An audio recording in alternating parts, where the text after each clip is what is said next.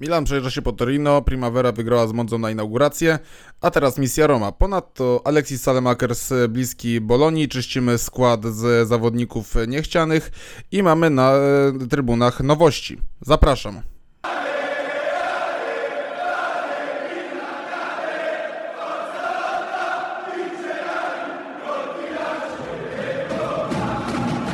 Witam wszystkich bardzo serdecznie w trzecim odcinku Czerwono-Czarnego Podcastu. Odcinek nagrany z lekką obsuwą, ale no cóż, e, czas nie jest z gumy po dosyć intensywnym weekendzie nad morzem z innymi kibicami Milanu z Polski.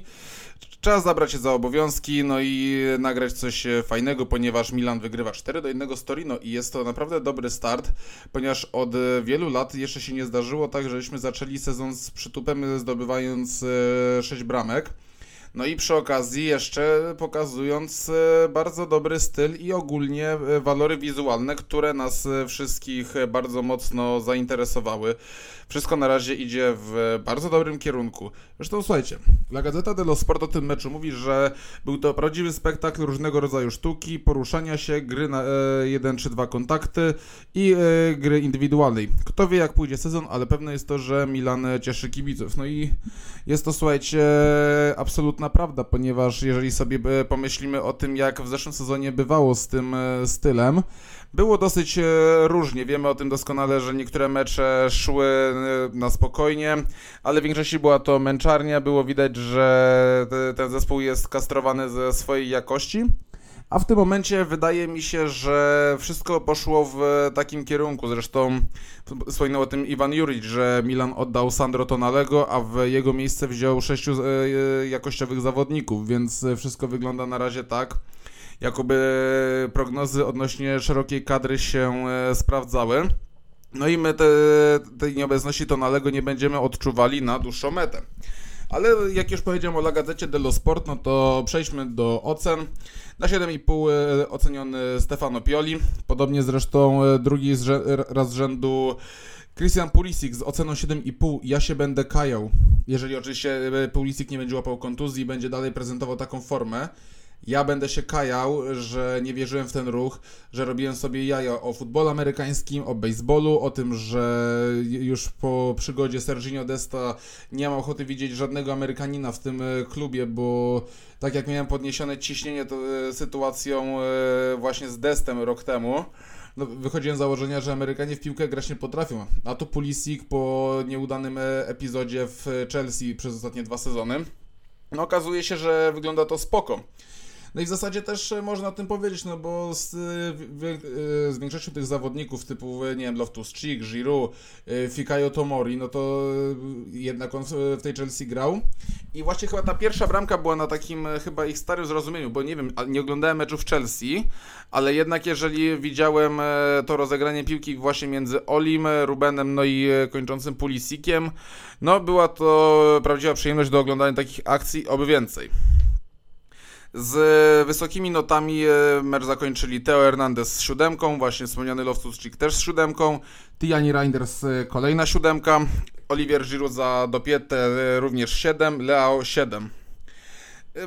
Notą pozytywną było oczywiście Davide Calabria 6,5, Malik Tiał kolejne 6,5, Fikayo Tomori 6,5, Krunić 6,5. Pozytywne noty otrzymali e, również, czyli szóstki Musach, Okafor, Czukueze, czyli now, nowi zawodnicy. No i ocena najniższa, ale nie e, ocena Il Peggiore, że najgorszy na placu, tylko Il Voto Più Basso dla Majka Menion, który też dostaje szóstkę, tak jak e, pozostali, ale no niestety... No nie było takiej sytuacji związanej z tym, żeby one jakoś bardzo musiały ten zespół ratować. Okej, okay, wpuścił tą jedną bramkę Szursa, ale nie winiłbym jego, ponieważ tutaj, e, tak jak wcześniej chwaliłem Loftusa Chica za e, tą asystę do Pulisika przy golu na 1 do 0, e, tak jednak przy golu Szursa do spółki z Kruniciem dość mocno dali ciała, więc troszeczkę słodko-gorzki występ. No mało minut dostali Okafor czy Musach, ale no tak jak mówiłem w odcinku numer 2, że jednak ja będę bardzo mocno optował za tym, żeby Loftus Cheek był zmiennikiem e, drugiego z Amerykanów. No i generalnie rozkładając sobie ten mecz na czynniki pierwsze, oczywiście możemy powiedzieć, że akcja na 1-0 to jest coś pięknego, to jest coś, e, co my będziemy chcieli oglądać cały sezon. Tak jednak e, gol na 3-1, to zrozumienie między Leo i Teo Hernandezem, ożywienie tej lewej strony, bo przez pierwszy mecz, no i e, początek drugiego. Mówiliśmy, że no ktoś nam ten zespół podmienił, ale pod tym względem, że lewa strona była taka se, a cuda działy się po stronie prawej. No i teraz mamy, mieliśmy odwrotność, ale słuchajcie, to jak Teo zagrał tą akcję bez piłki, to jak on wypuścił w pole defensywę Torino, no, e, znaczy inaczej, to też trzeba sobie powiedzieć, że to Torino, tak jak e, można było zauważyć, e, to była drużyna, która chyba w ogóle też jako ekipa Iwana Jurisia, bo liczymy jego epizod w Elasie Verona przeciwko Piolemu, no, sytuacja była taka, że chyba nigdy nie widziałem, żeby Milan tak gładko się przejechał po ekipie Juricia. Że totalnie bezproblematycznie yy, i Torino nie miało yy, słowa. Nie, nie, nie było możliwości, żeby oni fiknęli na boisku. Bo się Milan wygrywał z Juriciem, ale były to e, często zwycięstwa takie bardzo mocno okraszone nerwami, okraszone takim, żeby wiedzieliśmy, że ten mecz kosztował e, ten zespół bardzo dużo i może to zaprocentować negatywnie na przyszłość. Ale ogólnie rzecz biorąc, e, właśnie sam Iwan Juric przyznał, że Milan jakościowo wyglądał w tym meczu znakomicie i tutaj nie ma w ogóle, no nie ma możliwości, żebyśmy się z nim nie zgodzili, ponieważ e, prognostyk na piątkowy mecz z Romą jest naprawdę bardzo dobry, zważywszy na to, że Romie nie idzie. Ale jeszcze zanim e, przejdziemy do Romy, zrobimy taki mały fleszyk e, informacji tego, co się działo dookoła, czyli oczywiście musimy powiedzieć o Primaverze, powiemy sobie coś również o transferach, bo już e, kończymy okno transferowe, zaraz e, zamykają się wszystkie biura, będzie wielka impreza w Mediolanie i przesypywanie kartek e, z faksu e, przez drzwi, żeby tylko zdeponować e, kontrakty.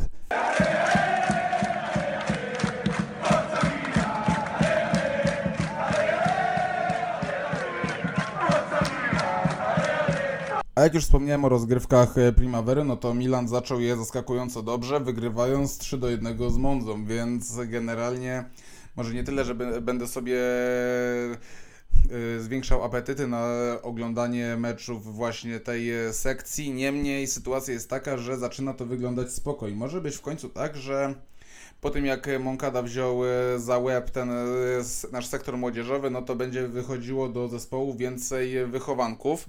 No i jest to w sumie spoko, ponieważ e, fajnie by było, żeby w końcu, nawet jeżeli ci piłkarze nie będą odgrywali roli w Milanie, to jednak, żeby była to lepsza sytuacja niż oglądanie ich na poziomie drugiej bądź nawet czasami trzeciej ligi.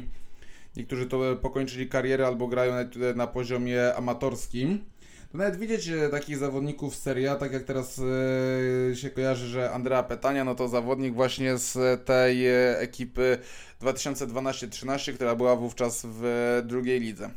Ale wracając, no młodzież ogrywa Mondze 3 do 1 na wyjeździe, bramki zdobywali Alessandro Bonomi, a dubletem popisał się Diego Sia.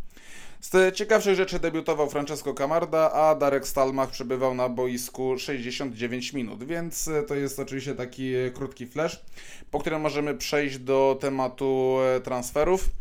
Czyli tak, Milan nie walczy o Lukaku, ponieważ ten, ten, zawodnik już jest jedną nogą w Romie, ma na dniach przyjechać i prawdopodobnie już na piątek będzie gotowy do grania przeciwko Milanowi, więc może być dosyć ciekawie, a wiemy doskonale, że jeżeli Lukaku będzie zdrowy, no to w takiej Romie będzie to naprawdę wyglądało dosyć porządnie, zważywszy na to, że no na seria to jest gość i nie ma co z tym dyskutować, dlatego oczywiście w drugim odcinku podawane były te moje kwestie moralne z tym, że no Lukaku był zawodnikiem Interu przez 3 lata, że wielokrotnie deklarował przywiązanie do nich no i to, też to jego zachowanie było dosyć dziwne, ponieważ, no jak doskonale wiecie, jeżeli przed najważniejszym meczem ostatnich 13 lat negocjuje się z jednym z największych rywali, no to styki w głowie troszeczkę mogą nie działać, ale no już e, temat Lukaku i Milan to jest historia, chyba że w przyszłym roku e, temat wróci, bo jak wiadomo z nim nie ma e, możliwości, żebyśmy się wszyscy nudzili.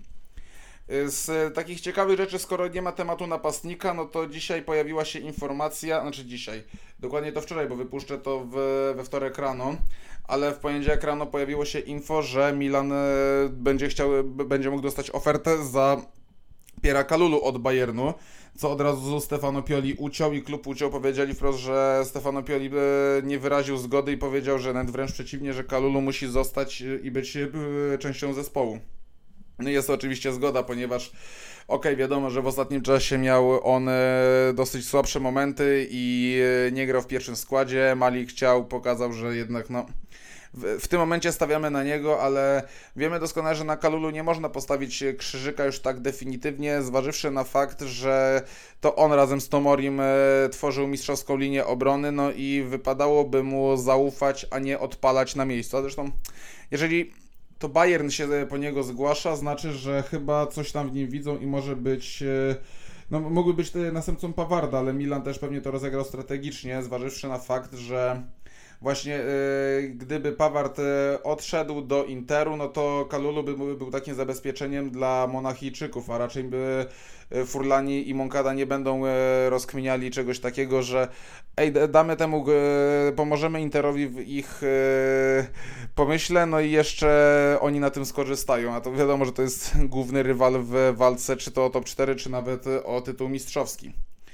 E, również Stefano Pioli na konferencji po meczu z Torino powiedział, że Radek Krunić e, zostaje z zespołem. No, łączony jest da dalej Origi. Tym razem e, dzisiaj maszyna losująca wylosowała nam Burnley oraz Torino, czyli troszeczkę dwa inne bieguny, zwłaszcza finansowo, więc może być dosyć śmiesznie.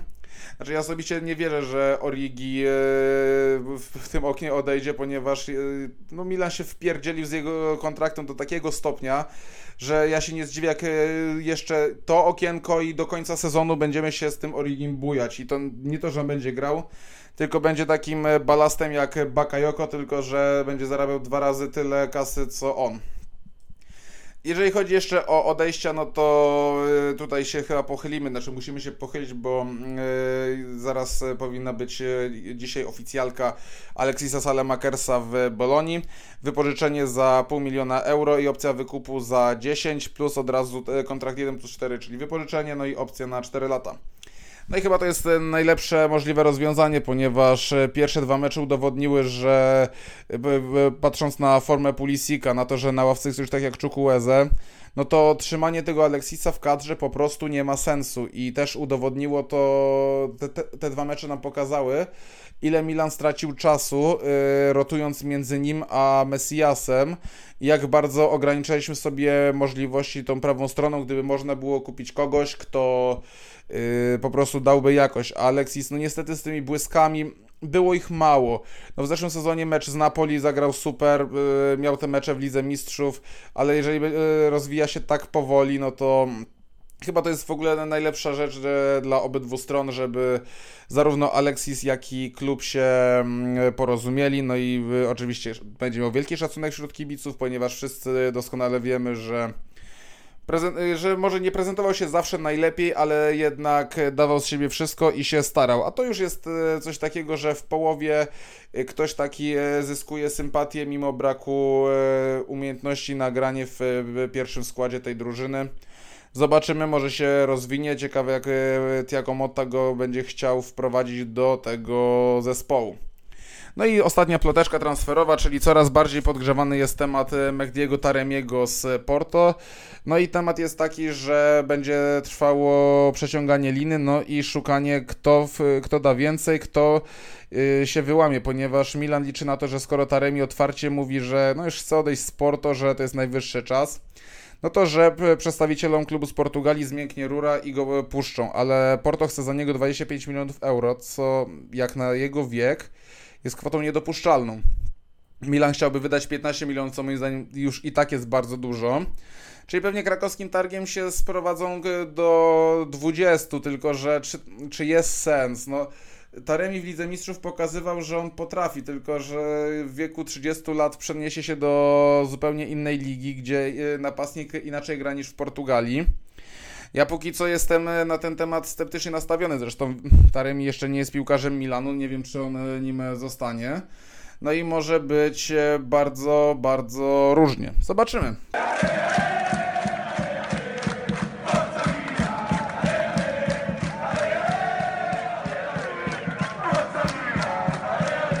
No i generalnie sytuacja wygląda tak, że zbliża się przerwa na kadrę, ale zanim e, rzucimy się na nasze show, czyli oglądanie polskiej reprezentacji w meczach e, z Wyspami Owczymi, e, czy z pierwszych zalążków pracy Luciano Spallettiego w kadrze Włoch, trzeba się przyjrzeć meczowi z Romą, który już w piątek o 20.45 no, jest ciekawie, ponieważ w zeszłym sezonie były, była pierwsza taka sytuacja od e, wielu lat, chyba od sezonu 2017-18, że przynajmniej raz w sezonie Milan z tą Romą wygrywał, a rok temu były dwa remisy. No i generalnie w tym momencie wiemy o tym doskonale, że Roma po e, remisie z Salernitaną, gdzie jeszcze się mówiło, że okej, okay, to może być wypadek przy pracy, no bo się zdarzyły e, dwa uderzenia Kandrewy, w ogóle przepiękne uderzenia, żeby nie być gołosłownym. No i ta Roma wyciągnęła remis, ale porażka na Ellasie i przegrywanie bronią Jose Mourinho, czyli kontratakami, no to jest e, chyba już e, dosyć duża ujma, zważywszy na to, że mimo tego jak e, się chwaliło Romę w okienku za ściągnięcie na przykład Evan Ndiki czy Husema Awara, teraz przyjdzie Romelu Lukaku, tak jednak wychodzi na to, że odejście Ibanieza może być bolesne, chyba że mówimy o meczach przeciwko Lazio no to jednak y, przyjście Lukaku może być takim game changerem, który tutaj namiesza przed tym meczem, ale no na razie jest y, spoko poczekajmy, bo nie wiadomo, czy zostanie do tego czasu zgłoszony i czy jest gotowy na więcej niż 30 minut, no bo trenuje tylko z Chelsea U21. Na pewno nie będzie grał e, Paulo Dybala, który, e, jak, jak to ma w zwyczaju, coś, e, coś tam u niego nie styka zdrowotnie, ale no chyba musimy się umówić na jedną rzecz, że Milan na ten moment jest faworytem tego spotkania i e, po pierwsze będą chcieli zmazać to, że w styczniu od tego 2-2 zaczęły się problemy. Później w meczu na Stadio Olimpico te, no te, ten mecz też miał w ogóle wariacki przebieg, bo Milan traci gola w doliczonym czasie, żeby potem Salemakers e, wcześniej wspominany mógł wyrównać, więc to też było jedno wielkie wariactwo i ciężko w ogóle stwierdzić w którą stronę ten mecz pójdzie, ale no wychodzi na to, że Milan e, przystępuje do starcia z Rzymianami z e, roli e, totalnego faworyta. No i każdy inny wynik niż zwycięstwo Rossonerich to będzie zaskoczenie. No i tak jak też Wam wspomniałem, jest sytuacja taka, że jeżeli będzie przerwa na kadrę, a będzie ona na pewno pomiędzy meczem y, z Romą i meczem z Interem, no to powiedziałem Wam, że będą grane odcinki tematyczne. No a pierwszy odcinek tematyczny y, postanowiłem y, troszeczkę zagłębić się w temat, którym się kiedyś dużo bardziej interesowałem, ale jeżeli chodzi o polskie podwórko, potem troszeczkę te, te, to zaniechałem, bo zacząłem się też bardziej wkręcać w inne tematy, ale jednak też to włoskie podwórko kibic kibicowskie było dla mnie bardzo bliskie, więc e, bym chciał Wam przedstawić w e, odcinku po Romie. E, właśnie scenę kibicowską związaną z Milanem, z historią, ponieważ no to na dobrą sprawę to w tym mieście Mediolanie to wszystko się zaczęło, jeśli chodzi o sekcję Ultras we Włoszech, ale zanim będzie odcinek, który już jest notabene przygotowany i muszę chyba nagrać go jeszcze raz, ponieważ jeżeli opowiadam o sprawach kibicowskich tonem gdybym opowiadał dzieciom bajki, no to jednak może wyglądać to i brzmieć bardzo mocno groteskowo. Tym razem jednak e, sytuacja jest taka, że Yy, oczywiście powiedziałem wam, że będę starał się was informować e, z komunikatami kibiców, czy w ogóle z jakimiś ciekawymi rzeczami związanymi właśnie z, czy to z Kurwą Sud, czy to z innymi ekipami na Milanie. Ponieważ w końcu taka sytuacja nastała po 2010 roku, kiedy kurwa Sud Milano miała swój monopol. Y, potem wpuszczono z flagami y, historycznych ekip w 2017. Tak, teraz zawiązana została nowa grupa. I tak jak y, widzicie, te oprawy na meczach Milanu, jeżeli oczywiście jest to mecz z Interem, no to robi się oprawę na dwa, czasami nawet trzy sektory, ale z reguły już na takie inne mecze robi się coś takiego, no to zawsze ten drugi sektor jest oblegany, a na dole siedzą albo pikniki, albo ludzie, którzy po prostu lubią sobie te, tam, tam podśpiewywać, ale nie jakoś głośno. No to teraz wyobraźcie sobie, że pierwszy sektor też będzie bardzo mocno okupowany i jest e, i będzie to miało bardzo duży związek z e, oglądaniem meczów i ze, zwiększoną atmosferą, ponieważ została zawiązana grupa na Milanie.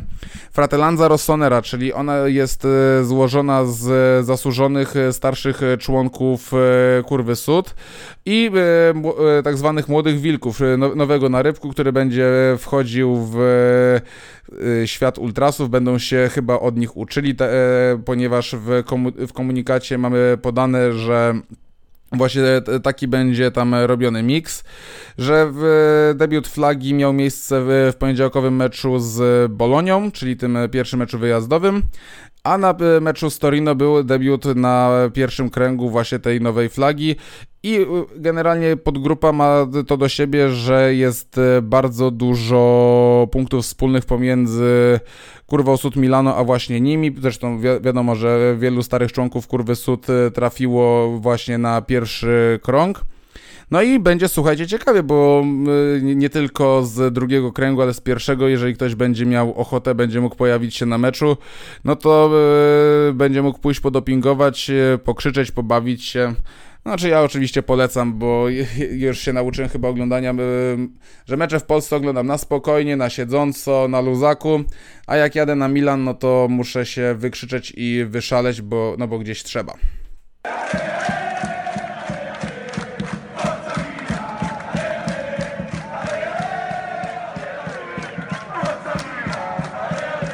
I to by było na tyle dzisiaj. E, ten odcinek jest e, nieco krótszy, zważywszy na to, że e, samego rana byłem w pracy. Dzisiaj jestem też w rauszu przeprowadzkowym, bo ogarniam swoje stare lokum, żeby przenieść się do nowego, więc generalnie dużo roboty było dookoła tego wszystkiego, ale powiedziałem sobie, że muszę być regularny, muszę wam nagrywać te podcasty, ponieważ się do tego zobowiązałem, że to, to jest takie chyba moje budowanie od nowa sobie samodyscypliny, no i chęci po prostu czegoś takiego, że, żeby być cały czas w tym rytmie i coś e, nagrywać. Zatem ja się z Wami żegnam i prawdopodobnie słyszymy się w sobotę rano, gdzie będzie odgrzewany temat meczu z Romą. No i zobaczymy, czy te moje przewidywania e, będą miały jakiekolwiek pokrycie w rzeczywistości. Trzymajcie się wszyscy ciepło i ciao!